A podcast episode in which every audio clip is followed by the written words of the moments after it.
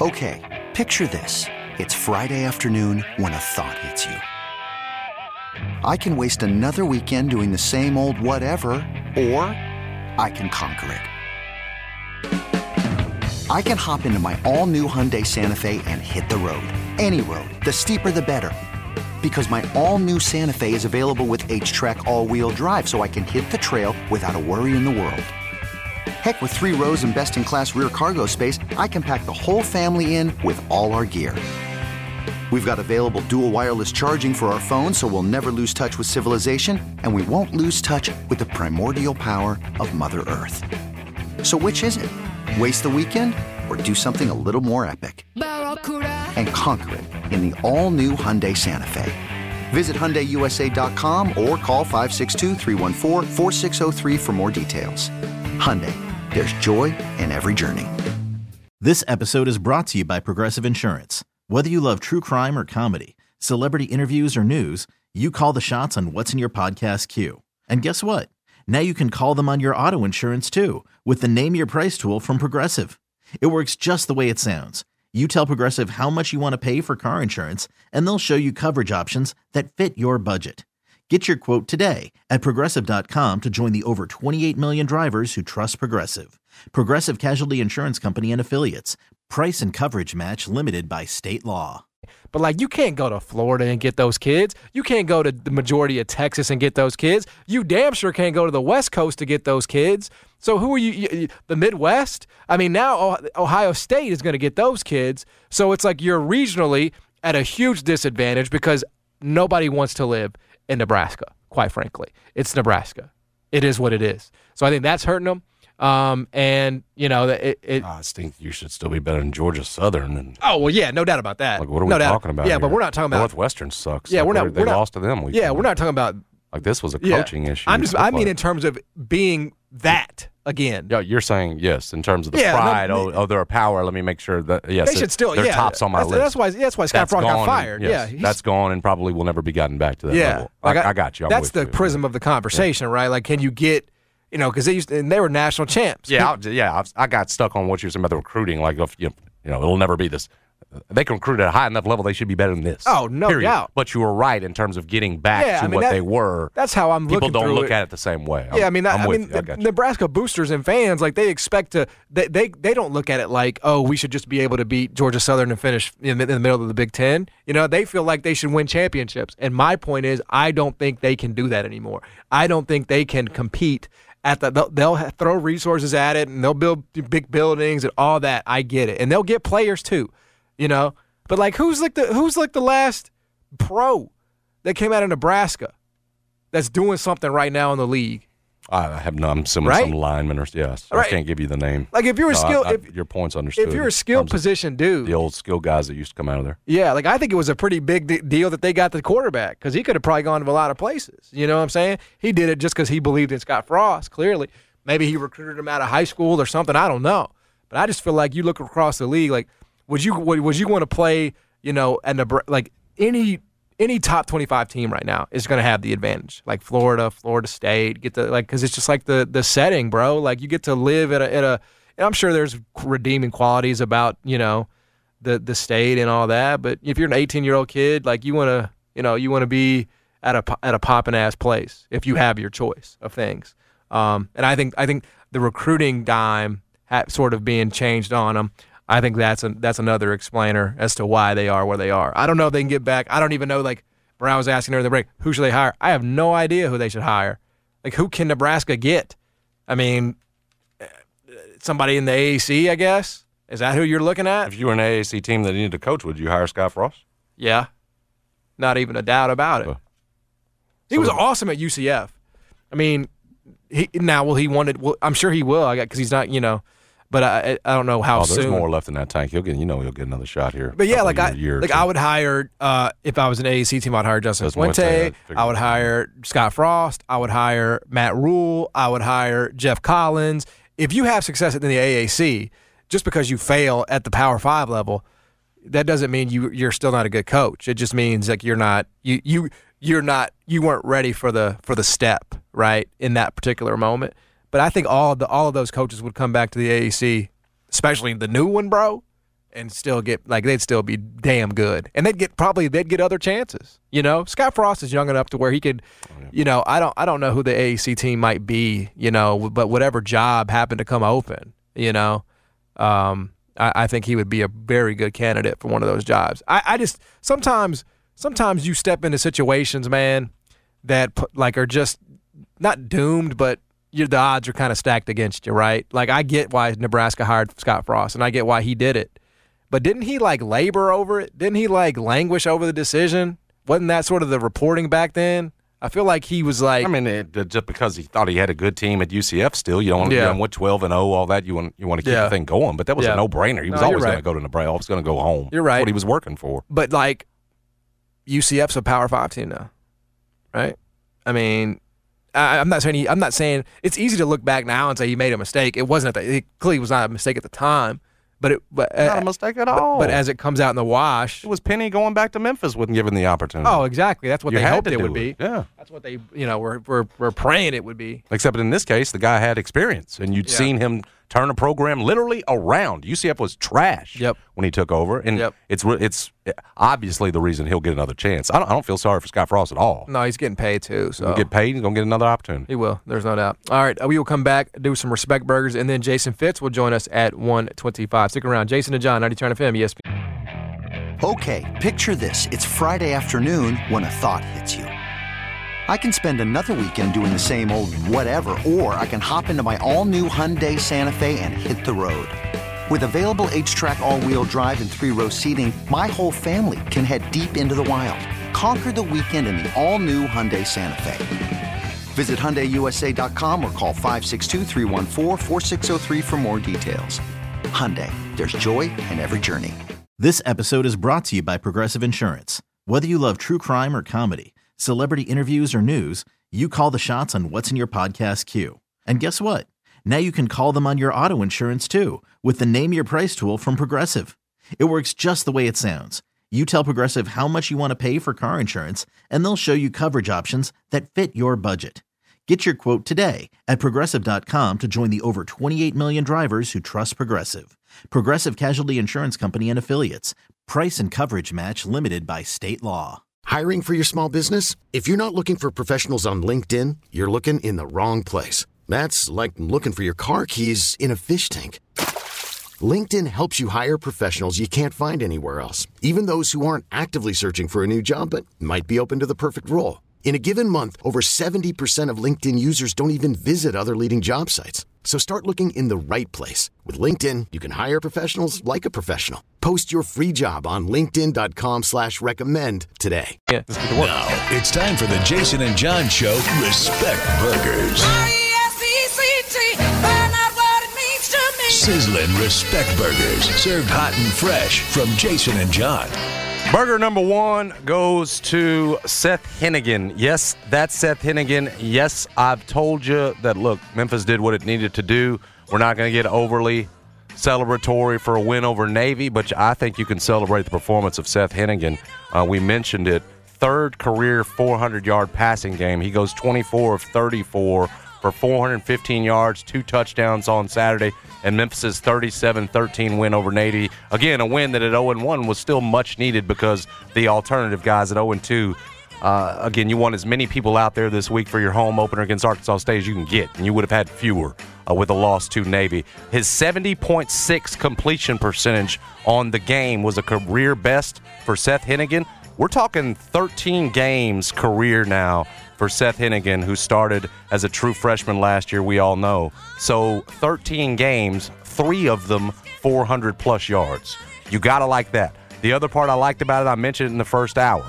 Seth spread out, hit 8 different receivers, and I said the thing I liked particularly was the fact that he got Javon Ivory involved after getting just 2 targets against Mississippi State. Javon Ivory was involved. Everyone was involved. It felt like that's a good thing. If the quarterback's got to know, look, if I got a weapon like Ivory, a guy I know I'm going to need all season long, and your coaching staff knows this as well, but it's It's Hennigan that's got to give him the ball. A good quarterback knows I'm going to get that guy involved this week. It's important to do that. He did that as well. And like we said, this is just 13 games in on Seth Hennigan's career. And for three of them, he's thrown for over 400 yards. I think the biggest part to me is I have been very quick with Seth Hennigan to point out the things that he is not. Or at least the things I'm not convinced of, whether that's an NFL quarterback, of whether he's got a big arm. Is he Brady White 2.0? I'm going to stop with that. I'm going to stop putting sort of limitations on Seth Hennigan. I'm just going to sit back and watch this guy play ball and see how high the ceiling can go. Again, a part of an effort that outgained the midshipmen 506 to 314, a much-needed win, and frankly, without much of a run game here so far this season, they needed every bit of it from Seth Hennigan on Saturday. Congrats to him. All right, second respect burger, and they can split it. Brian Daboll and Saquon Barkley, the Giants. I'm not going to sit here because John's done enough of that for you Titans fans that are still listening and beat up on you guys for losing that game. You should have won it. Bullock makes a kick he should make. You're winning that game. But, man, you got to tip your cap to Daboll, who's obviously coming over first season, trying to establish a whole new regime with the Giants, who basically have been pretty much about dysfunction for the last few years, and that goes all the way up to the front office. Yesterday, I saw Brian Daboll, before they get the win, shooing out Daniel Jones for throwing a back shoulder interception to a DB that was sitting there waiting on it. Not a DB that's running and covers guy, a DB that was waiting on it. And it's that kind of accountability, I think, that it's going to take for the Giants to get this thing turned around. Being willing to get in the face of a Daniel Jones and say, man, what the hell are you doing? And he did. You know, whether Daniel Jones is the quarterback going forward, that's still to be determined. But what I am, and again, it's one game, but what it feels completely clear is they got the right guy in terms of shaking things up there with the Giants and setting the new tone. Oh, by the way, he decides to go for two at the end of the game and says, no, we're not playing for a tie here. We're playing for win. You know, guys trying to set new tones and new cultures, you know, in a new place. That's what you do. That's the way you can get. Now, again, if you don't make that, it goes the other way. But the thing that Daboll knew was I got Saquon Barkley, a motivated Saquon Barkley, who's got 164 rushing yards in this game. By the way, his best game since 2019 with all the injuries he's dealt with. I'm going to go for two, and I'm going to put the ball in his hands. And then did you see the determination of Saquon on the two-point conversion? He should have been stopped. Orlowski did a great breakdown of the play because when you're watching, it's just a couple seconds. You look at, okay, Saquon got the two-point conversion. What are the Titans going to do now? But there were two guys in position to tackle them. He outruns them, gets to the edge, and then runs over a DB and then gets in the other's face after he runs for the two-point conversion. So Barkley, just because he's been beat up so much in his NFL career in terms of the injuries and then the criticisms of him in terms of where he was taken for the Giants, shining like that, best game since 2019, you get one, and then Brian Daboll, you get the other half. It's not so much that great, you beat Tennessee. It's frankly that this looks like a new Giants organization, first game under Brian Daboll. Hopefully for my man Jeffrey Wright, it's headed that way, and this isn't just a mirage. All right, third respect burger. Mike Stoops. Respect. Absolutely. Don't you think he deserves it? Very much so. 26-16, he won at the Swamp. That was a Florida team that had knocked off Utah in their first game, and everybody was obviously feeling good about the Billy Napier era down at Florida. Kentucky comes in this game and just does what it's been doing, and that's frankly being the second-best team in the SEC East for the last couple of years. I think you know what they did defensively with Anthony Richardson. That was impressive. We talked about that earlier.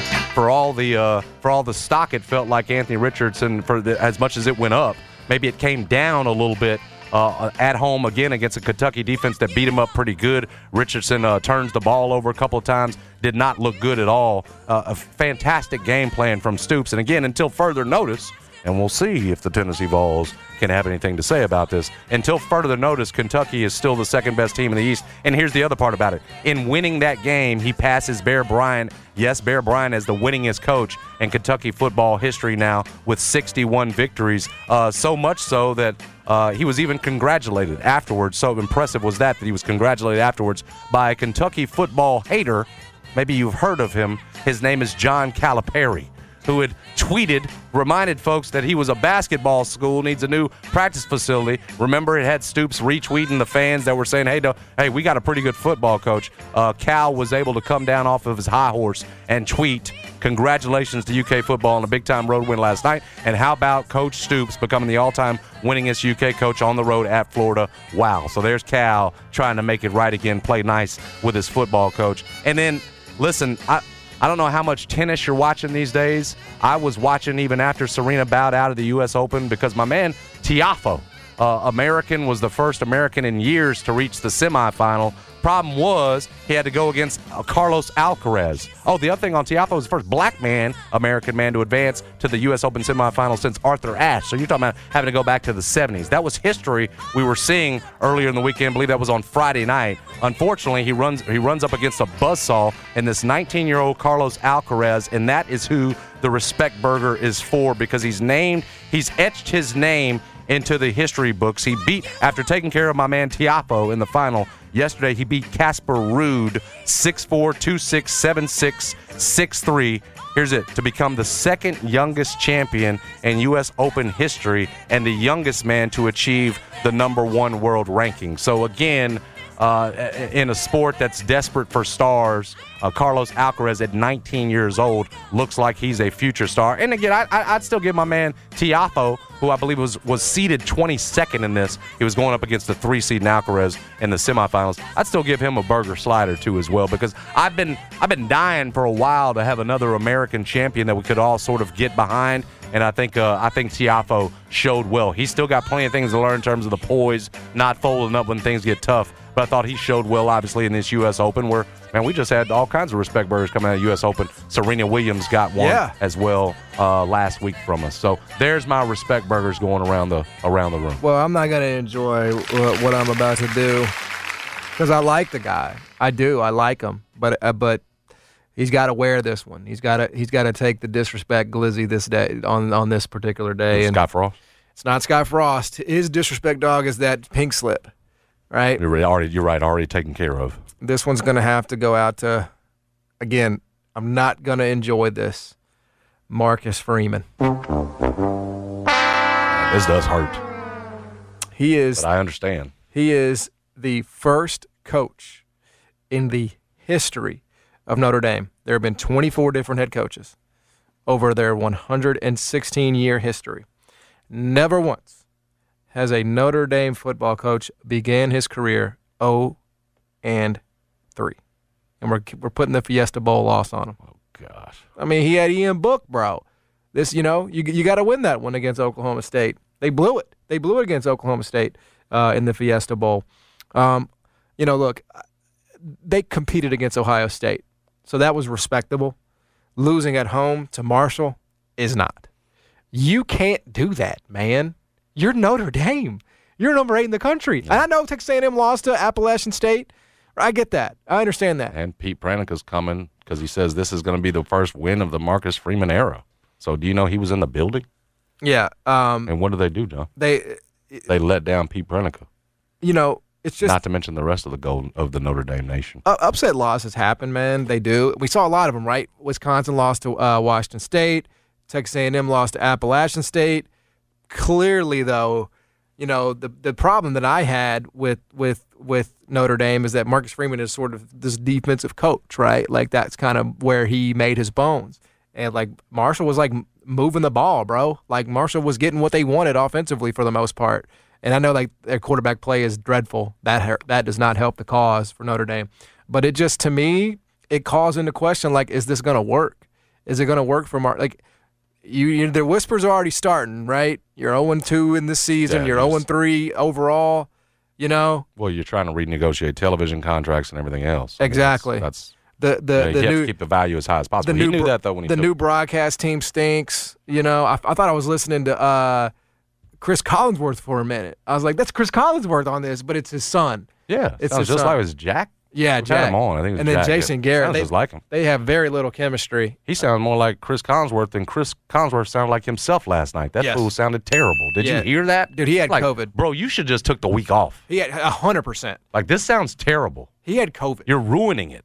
Like, he really, like, Sometimes you have to be willing to say, yeah, COVID with no mask on, dude. Mike Tirico just all up in his mouth. Bro, listen, Mike would have had something on for a gas mask or something. Well, you don't even have to like miss school now if you have COVID. It's like, why do you not have your voice? It's week one, bro. I know. Take the week off. What were you doing in Dallas? Still preseason for Collinsworth last night. Like I was thinking about that. I was like, was he out last night? Like, what was he doing? I think what game was he screaming at? Yeah, because he clearly come in there with no voice. Was he at the Duke Northwestern game? I don't know. I'm assuming some college football game he was at screaming because he had no voice coming in there. And I'm thinking for week one, bro. Well, if I was NBC, you need to come in. That's your job. Your voice needs to be right for week one. If I'm NBC, so just take him off. I would say, yeah, like easily you could have taken him off last week. It completely distracted from the game. Whole game. The game was terrible already, right? It was not a good game. Yeah. You know when he does this, it was even worse because it was sickly. Yeah. It was a sickly. Yeah. It was bad. It was bad. Yeah. So I don't know. Maybe he was at the. Come on, man, Marcus Freeman. It's embarrassing. It's ugly. He went to Florida. So maybe he was at the Florida Kentucky game in the swamp. Maybe he had been there. That actually makes some sense. But I mean, again, though, you step in, right? I could have given a disrespect dog to NBC for not stepping in and preventing us from having to hear that. But I feel like Marcus, I'm rooting for you, but. You got to take this one. I'm glad you went here because I do need to give out one more respect burger. To John's point about maybe not wanting to give out the disrespect dog, I'm kind of in the same boat on this disrespect burger. But, guys, on this respect burger, but we might have to give it to him, the Sun Belt. You mentioned Marshall beating Notre Dame, App State beating Texas A&M, Georgia Southern taking out Nebraska. Are they the best conference outside the Power Five? That is a banner that we've long held, or at least for the last few years. Yep. About the Sun Belt. How about it, man? There's, who isn't any of those coming to AAC? No, right? No, we didn't get. We didn't. We got all the bad ones. We got all the Sun Belt Conference USA teams that aren't actually doing anything. Not the top ones, unless I'm mistaken. But Lord knows we haven't gotten used to what the new look AAC team or memorized all who's coming in. But a tip of the cap and again a respect burger to the Sun Belt. They did some damage, particularly to a couple of top tens in Texas A&M and to Notre Dame. Yeah. All right, we will come back. Jason Fitz is going to join us on the other side. We'll talk to him about the NFL, about college football. Baseball is in full swing. NBA playoffs are heating up, and your NFL team is gearing up for training camp. Listen to the latest on the teams you love here on the Odyssey app. The biggest sports radio stations in the country, providing unrivaled local coverage of their teams, all in one place. Exclusive interviews with players, coaches, and team executives, streaming live and always available on demand. Stay in the know with your favorite teams right here on the Odyssey app. Scott Frost. With Jason and John, live from the Topps Barbecue Studios on 92.9 FM ESPN.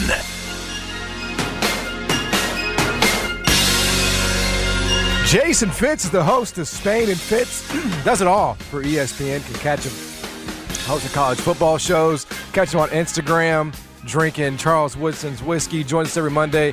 He joins us now. Fitz, what up, man? Man, just living that dream. Shameless plug now for anybody that likes to go out to the ESPN.com. The ESPN.com, you can tell I'm a total professional. I'm doing some writing for the Chalk site, too. So if you're into the gambling thing, doing some writing out there. I'm part of the panel you'll see today and tomorrow. I'll have a Bad Beats article out. So weekly.com. Now I'm a writer. Now the guy is writing. Are you kidding me? He does it all. Jason Fitz is recession-proof. That man says, I am going to make myself indispensable. It really is. It's amazing. I feel like you would be like a great person to talk to, like a University of Memphis journalism class or something, because like you didn't start as a writer. You were a radio guy, but you're covering your bases here for ESPN. Yeah, well, it's not by accident. When I first got hired by the band Perry, they only hired me to play fiddle. By the time I left that band, I was playing six instruments and running all the tracks and leading the band. Because the more things you do, the less likely you are to just be, let go someday. That's always been part of my mindset. So the grinders may not always win the lottery, but at least we stay in the game. Absolutely love it. All right, we have a lot to get to. We're going to get to NFL because a lot happened in Week 1, but want to start with college football and notably the. It's week 2, and we have a major high-profile firing.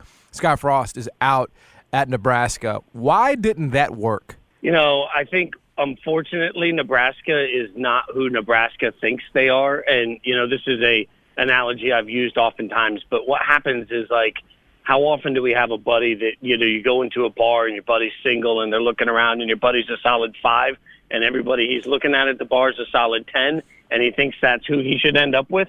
And I think what happens is Nebraska looks in the mirror sometimes and they think that they're 10s chasing 10s.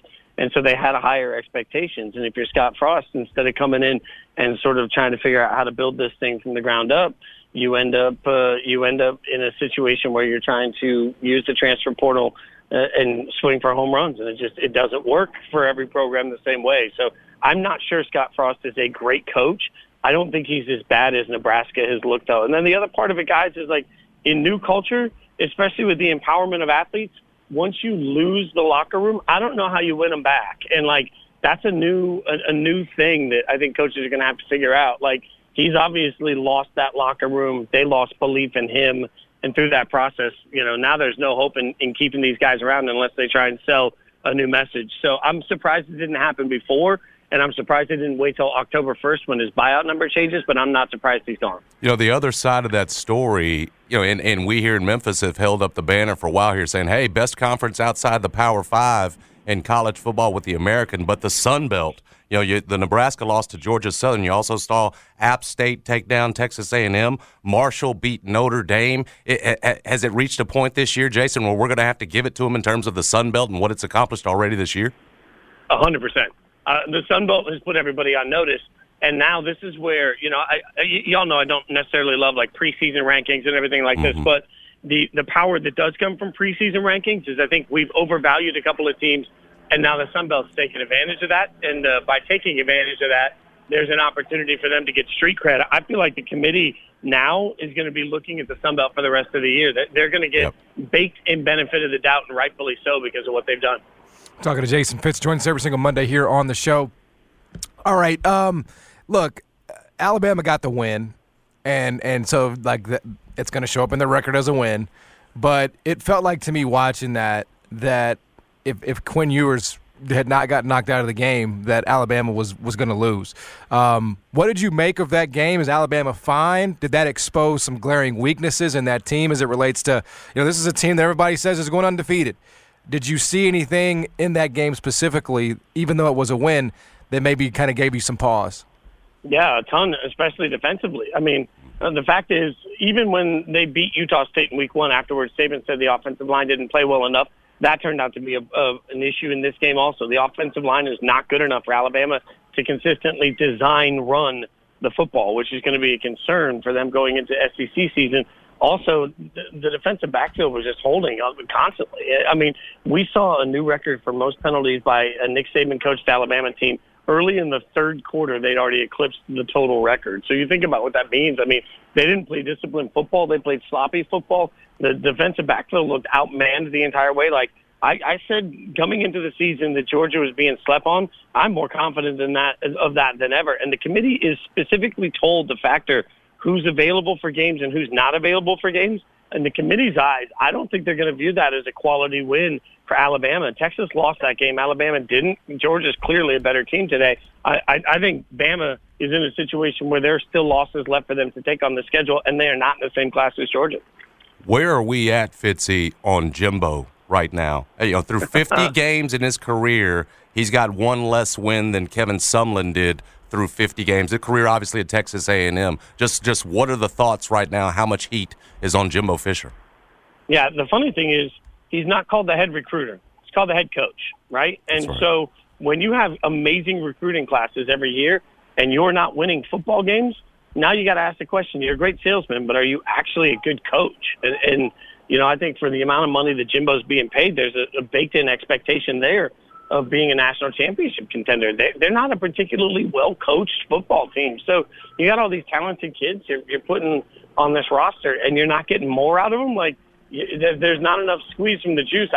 I think Jimbo is showing his true colors here, that he's a great, great, great recruiter that's an okay football coach, and that's not good enough for A&M. So wheels are going to fall off there, too, and we're going to have to start answering some serious questions about these buyouts for college coaches, because boosters are going to run out of money someday getting these guys paid. Yep. And then does it look like to you in Knoxville? It certainly does, you know, looking at it this way, as much as we hate to give it to them. Josh Heupel's got Tennessee pointing in the right direction. What do you think of where they're going to fall in the SEC East this year, Jason? Yeah, that's a great question because I think you're right. Eipo's got him pointed in the right direction. I also think that game could have gone off the rails quickly. And kudos to them for settling it down. But my concern's always going to be when you play with the pace of play that they play with, you're leaving your defensive line on that field that much. I just think when you're playing the best of the best in the SEC East, I don't know. Like, I think that's going to be difficult. I think Kentucky showed us they're a lot tougher than they're getting credit for. Yep. You know how I feel about Georgia. I think right now I would pocket Tennessee in third in the East because I think Kentucky deserves a little bit more respect there. But, man, I'm not sure how that pace of play is going to work if they're playing against Florida, for example. Yep, we'll see. All right, on to the NFL. What was top of mind for Jason Fitz in Week 1? Was it the Titans' home loss to the Giants? Was it Patrick Mahomes throwing 5 touchdowns? Was it Dak Prescott's injury? Like, what's top of mind for Jason Fitz after the first NFL Sunday? Well, first top of mind is I'm trying to figure out why there's like a random helicopter that's just around. So I'm sorry if that's really noisy. The takes on Instagram were too hot, man. Yeah. They're coming for you. Here's the thing. I thought it was – I walked away from Week 1 really feeling like teams need to play their starters in the preseason. And I know, like, everybody worries about injury, but I don't get it, man, because, like, when you watch the timing for those offenses, it looked bad. Like, we watched bad football. There were more turnovers in Week 1. By the end of the first games, there was more turnovers than there had ever been for a Week 1 ever. And now think about that. Wow. Like, teams are just, like, they're just – grossly mishandling the foottle because they don't were ready to play. So, and I'm not even just talking about, you know, my beloved Raiders. I think you can look up down the board. Like, the Titans didn't look conditioned to play. And, you know, how many times did we see teams jump out to big leads and then have to scratch and claw their way back? We watched awful special teams in the Cincinnati-Pittsburgh game. Like, it's just bad football because everybody's so worried about injury that you're leaving your guys off the field till Week 1, and that means that you're not really getting a sense of who your football team is until Week 3. You know, you saw the Vikings take down the Packers 23-7, sacked Aaron, I believe, 4 times, forced 2 turnovers. Now, I will say as a Bears fan, I've seen this, you know, they went out and looked bad against the Saints last year, and then Green Bay, you know, the roll up their sleeves went to work. No Devontae, though. You guys have got him with the Raiders now. Is this step-back season for Green Bay? Are we waiting until a couple of more games? What'd you think of where Green Bay is? Well, I think this is more of a statement of where Minnesota is. Like, I picked the Vikings to win the division, and Sarah told me I was crazy. But, like, I think Mike Zimmer, that coaching staff, has just not done a good enough job. And so now you get different coaches in that have a different voice, and what do we see? We see, you know, there's too many playmakers. I know we're not playing Madden, but there's too much talent on that Vikings team for them not to at least be good.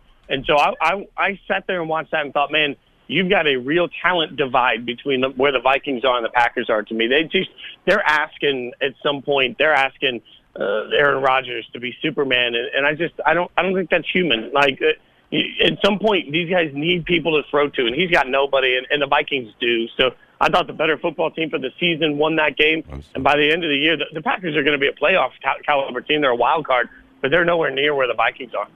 Specifically on the Titans, we got the first look at them. No A.J. Brown, and they end up losing at home. Derrick Henry has 82 yards. Is this a foreboding of things to come, that it's going to be a struggle for the Titans like this all year long, or are they going to pull off the most Titans thing ever and beat Buffalo next week? No, I think this is an absolute indication of what the Titans are, and this is why. You know, to me, the loss of A.J. Brown was the most significant. I think the most significant free agent or trade of the entire offseason was A.J. Brown becoming an Eagle and A.J. Brown not being a Titan. And I will stand by this until I am blue in the face that you've made Derrick Henry's job more difficult, which they showed in Week 1, and you just don't have that guy. You don't have that game wrecker. And, you know, I got into this argument with Harry Douglas because he was talking about, well, you know, sometimes having a committee of wide receivers. And I said, Harry, I mean, you know as well as I do that when a defensive coordinator sits down, they say, okay, there are guys that you have to account for. And Harry said they're called game wreckers in meetings. And I said, you just lost the game wrecker for the Titans, and now you're telling me that it's just going to be fine with Ryan Tannehill? Like, I'm not buying it. Offense is going to be hard to come by. I think the Titans take a step back, and they showed us that they're – They're going to be a clunky caliber. You know, they might win their division because the division isn't good, but this isn't going to be a very good Titans team compared to the rest of the AFC. Which AFC team you think, Fitzy, and it's week one, but which AFC team you think most threatens a Bills-Chiefs AFC title game? I mean, Bills and Chiefs just made statements as far as I was concerned on the road, but if there is an AFC team that's the most serious threat, which one to you is it? Oh, it's the Chargers. Mm-hmm. I picked the Chargers to win the West, and nothing I saw yesterday changed my mindset on that. I mean, Justin Herbert is a brilliant quarterback. They have every weapon you could possibly ask for on the offensive and defensive side of the ball. They've got superstars everywhere. All they've got to do is not get their coaching staff has to not get in the way, and they didn't in Week One. I mean, that was a absolute battle between the Chargers and Raiders. That's two playoff caliber teams, and the Chargers won. Like, I take far more from that win than I do for Kansas City blowing out a bad Cardinals team. So, or an okay Cardinals team, I should say. So, I think Justin Herbert and the Chargers are going to give the Bills a run for their money by the end of the year for sure. Don't worry. I'm not worried about it. The Raiders are about to win two in a row here. Winning next Sunday, and then we're beating the Titans. I'm not worried about it. You know, I mean, I thought there was enough encouraging signs. I mean, it's not like the Chargers just blew our doors off, right? I mean, they were competitive in the second half. They won the second half, you know, and plus they're about to be 2-1 here, so I'm not going to freak out about it.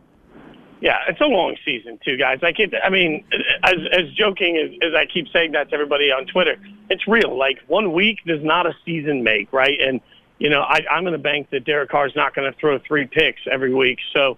You know, 3 picks and you barely lost that game on the road. Like, I think there's a lot to take away from it. The Raiders are still going to be a very good football team this year, no doubt. Fitz, always appreciate the time. Thank you so much, Fitz. Have a great week. Why did we not spend the whole time talking about the Bears crushing the 49ers, by the way? Congrats! Because it said more about Trey Lance not being ready than it did anything about the Bears. Not going to waste your time. Also, the conditions, man. Yeah, man. You know, you always have to throw that game out. Not going to waste your time yet. We'll see. Yeah, all right. You boys have a great week. Thanks, brother. Thanks, Fitz. He is Jason Fitz. Joins us every single Monday here on the show. Yeah, it's nice though. It was nice to get that one. I mean, you're freaking 1-0. You're not gonna catch me coming in here and bragging. One game does not a season make unless you're the Dallas Cowboys and Dak Prescott's out for 6 to 8. Right? Is that season over? Yes. I think that season's over. You lose your guy like that, and it can be done. The hopes weren't all that bright even with Dak. Whew. And the concerns that I had about CeeDee Lamb came to light. I mean, he's not ready to be a number one. It didn't look like it. He's not ready to be a number one. And it's not like the Tampa Bay Buccaneers secondary is just this behemoth, right? I mean, they got lit up all year. But Dak was inaccurate, too. No, he was bad. It looked like he was worried about his line and he was not accurate. So for CeeDee and his defense, some of them weren't even on point. But, you're right, though. That didn't look like a one, You've got a great connection with your number one. Yeah, the Cowboys season ended before it started. It looks over. I mean, it's Cooper Rush. Or do you go out and get somebody? You should go trade. You should trade for Jimmy G. They won't do it, but they should. You know, I mean, they're the Dallas Cowboys. If you're the Niners, do you give up Jimmy G at this point after what you saw? That's complicating. One? Yeah, that's a good point. You give it like another week or two, and then you kind of reassess. You say to yourself, well, look, it was his first real start, and the conditions were just brutal, on that field. So, and he also did not have George Kittle. So I don't think you could say. No, they're not ready to do it now. Yeah. No. But you get. I mean, it's being monitored. But it gives you more comfort, obviously, with having him in the locker room. All right, so we will come back. Jason and John, 90.9 FM, ESPN. Monday night football game tonight. We have Russell Wilson and the Denver Broncos. Go ahead, give it to me. Give me the Russell Wilson. Give it to me, man. The Russell Wilson? You don't know the Russell Wilson, man? It's like it's taking over the world. Everybody does it now. No, what is it? Broncos country. Let's ride. I don't do that mess. Unlimited. You remember that video? He's walking around his living room. He's saying, everything you got to do in life, unlimited. He's not cool. But he's weird. Full of the spirit. He is a strange which gentleman. Which I'm all about. And he's a good quarterback, I think, for the most part, though he did take a step back. So we have this is the new booth, too, right? I believe so. It's Troy Aikman and Joe Buck. Mm-hmm. So that'll be the debut for them. That'll be good. It certainly can't be worse than yesterday with Collinsworth. So I think Collinsworth might be done. So we have, I think, a Super Bowl of sorts. We have the Denver Broncos. Yeah. This could be a preview. You have the AFC's representative in the Denver Broncos, and you have the Seattle Seahawks from the NFC as the Super Bowl representative, led by Rashad Penny and that dynamic offense. I will tell you, You're not going to like this, but I have bet the Seahawks in this game. I've bet them in this game. Unofficial play, right?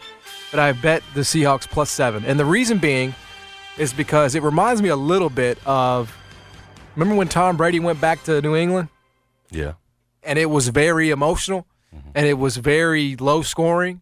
And, like, you just kept waiting for Tom to just, like, do Bill in. You kept waiting on him to put – couldn't do it. They did not cover that game. So I'm going to kind of channeling that again. As bad as Seattle is, I think this is going to kind of be a very emotional return for the QB. And I don't know how they do it.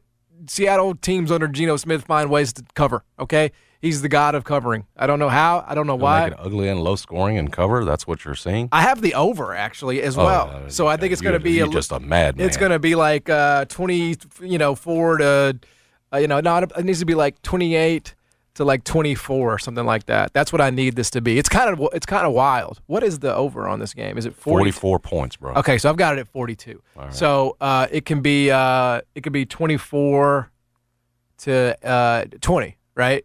Yeah, 24-20. That's what it can be. It can rest on that. Seattle can find 20 points, right? It sounds like you're trying to convince yourself of that. I'm not going there. I mean, they still do have DK Metcalf. This is also a solid Denver defense. There's a good chance Seattle goes in there and looks like a very bad team. I think this is an interesting game because it's not about Seattle. There's nothing interesting about Seattle, right? Nothing. It's more so is Denver going to look like this contender that they have been pegged to be? You know, is Russell Wilson going to step in and be automatically and instantly great, or is he going to take some time, to develop the rapport with receivers? And is it going to be, how explosive will it be out of the gates? That's the questions that I have, and that's what I'll be looking for tonight. Kenneth Walker III, is he playing? I don't think he's playing this game. No. No. That you were saying you said nothing interesting about Seattle. He is the one thing. The Arlington product went to Michigan State. Obviously had a monster year last year. Seattle drafts him. We knew probably not going to start the season. That's Rashad Penny. The thing is, though, Brad's man Penny always gets hurt. And I say Brad's man because Brad's got him in fantasy. The interesting thing might be to see whether local product Kenneth Walker takes over at any point this season for Seattle, but I'm with John. I expect nothing out of them. There's not much to watch with this team other than how much longer they're going to go on with Pete Carroll. Right. On the other side, yeah, I'm not convinced that Denver's gone out and found the guy that's just going to catapult them to the top of the AFC West and back up top in the top half of the AFC. We'll see about that. I also wanted this, John. Does the defense stay as good with Fangio gone? Like, part of that was Vic Fangio. Okay, who you've moved on from now as your head coach. You've got an offensive mind, but does that defense take a little bit of a step back from what it had been? That said, will they threaten to be a playoff team? I think absolutely. They'll be right there with you guys, maybe fighting for the third best spot in the AFC West. That's the way I see it, because I think the Chiefs and the Chargers showed us they're the top two teams in the West. It's early, but I expect Denver to miss the playoffs and finish fourth in the AFC West. Yeah, I mean, I think they'll be in the running. 9-8-ish. What will keep us in it, obviously, are that connection from Carr to Devontae. But I was concerned. I was concerned about the damn picks, because Carr was really good at not doing that last year, right? He was really efficient. Now that we're throwing the ball a lot more, I mean, Waller was fine. Renfro didn't really do much. No. Yeah, Devontae sucks up Renfro's looks. I don't know if you noticed that. Yeah. But Derek's looking to Devontae now and not to his slot guy, at least week one. The thing will be, are you going to spread this out a little bit more? Or is Devontae going to own the target shares in the way that he did this weekend? My guess is Waller's too good. You just signed him up. Renfro's too good. That the better formula for you is going to be to spread a little bit around. But, man, it kind of looked like Rodgers just kind of being all focused in, having the blinders on and just seeing Devontae. It's kind of what it looked like with Carr yesterday. You're going to need to spread around a little bit more, even though I loved, as a Devontae guy, I loved seeing it. I think you can't just forget about Renfro. Waller's too much of a weapon. Eventually you all will find more of a balance, I think. Yeah, so the other thing that I wanted to mention that we didn't really talk about, why would we?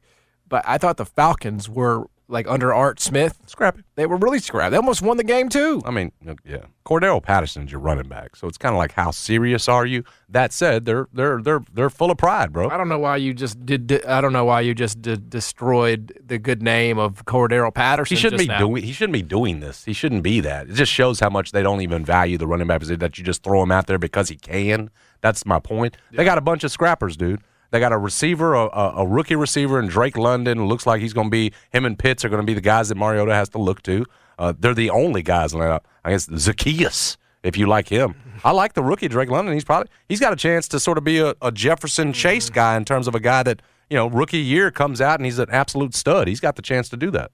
Yeah. Because there's nobody else, frankly. And the other thing from that game was Michael Thomas. His first game action in forever. A guy has 2 touchdowns. Yeah, he was coming back, dude. Yeah. Michael Thomas still got it in the tank. Keyshawn's been saying that. He's had 2 years off. He's basically been off, and to the point about that Mike made, he's still got tread on those tires. Yes. Michael Thomas is still good. Yes. And maybe still elite. We will see. Well, you know, the Saints were a very popular pick in the NFC. Peter King had them as the number 1 seed. I don't know. I worry a little bit with the defense, right? I mean, because if Marcus Mariota is doing that, you know, I mean, because that's where they hung. I don't think Jameis is good enough to lead them. He can. You don't need to have him do it. You know, you kind of need to. Back, yeah, you need to lean on your defense there. And I just don't know if I don't know. I mean, again, week one, small sample size. They were moving the ball a lot easier than I thought they would. I thought it would be a squash match, frankly. Like I thought, you know, Falcons might backdoor cover, you know, whatever. I didn't expect Atlanta to actually have a chance to win the game. Here's my question for you before we get up. Do you think the Browns will tread water enough that by the time they get Deshaun back, they're in the hunt for a playoff spot? They beat the Panthers. Obviously, that was the Baker Mayfield revenge game. Beat them 26-24, edged them out. What about these Browns? Can they tread water? Yeah, because the defense, I would say. Between Chubb went for 141. Yeah, that's all they got to do. And Kareem Hunt, right? He's going to be. Yeah, did he have 2 touchdowns? I think he did. Yeah, he's going to be a favorite. He's going to be a favorite. That was my point. If the Browns can just tread water, man. Yep. They could be a team coming out of that AFC North. I love it though. It's back. The NFL is back. That makes me excited. It gives me great happiness. No doubt about it. It's going to do it for us today. Thanks to Jason Fitz for joining us on the show. Thanks to Mike Wall for hopping on the show as well. Giannotto and Jeffrey are up next. We're going to be breaking down all the action from college football, from NFL, so don't touch that dot. For Jason, I'm John. Go. Okay, picture this. It's Friday afternoon when a thought hits you. I can waste another weekend doing the same old whatever, or I can conquer it. I can hop into my all-new Hyundai Santa Fe and hit the road. Any road. The steeper, the better. Because my all-new Santa Fe is available with HTRAC all-wheel drive, so I can hit the trail without a worry in the world. Heck, with 3 rows and best-in-class rear cargo space, I can pack the whole family in with all our gear. We've got available dual wireless charging for our phones, so we'll never lose touch with civilization, and we won't lose touch with the primordial power of Mother Earth. So which is it? Waste the weekend or do something a little more epic and conquer it in the all-new Hyundai Santa Fe. Visit HyundaiUSA.com or call 562-314-4603 for more details. Hyundai, there's joy in every journey. This episode is brought to you by Progressive Insurance. Whether you love true crime or comedy, celebrity interviews or news, you call the shots on what's in your podcast queue. And guess what? Now you can call them on your auto insurance, too, with the Name Your Price tool from Progressive. It works just the way it sounds. You tell Progressive how much you want to pay for car insurance, and they'll show you coverage options that fit your budget. Get your quote today at Progressive.com to join the over 28 million drivers who trust Progressive. Progressive Casualty Insurance Company and Affiliates. Price and coverage match limited by state law. Hey, Rob Bradford here. I have set out on a mission with my good friends at FanDuel to prove what I have known for some time: baseball isn't boring. Now I have a daily podcast to prove it with some of the most notable people in the baseball world screaming baseball isn't boring from the mountaintops, or at least agreeing to come on our show. Players, managers, GMs, and yes, even the commissioner of baseball, Rob Manfred. It has been a constant wave of baseball's most powerful voices. So join the revolution. Subscribe and soak in Baseball Isn't Boring. Listen on your Odyssey app or wherever you get your podcast. You'll be glad you did.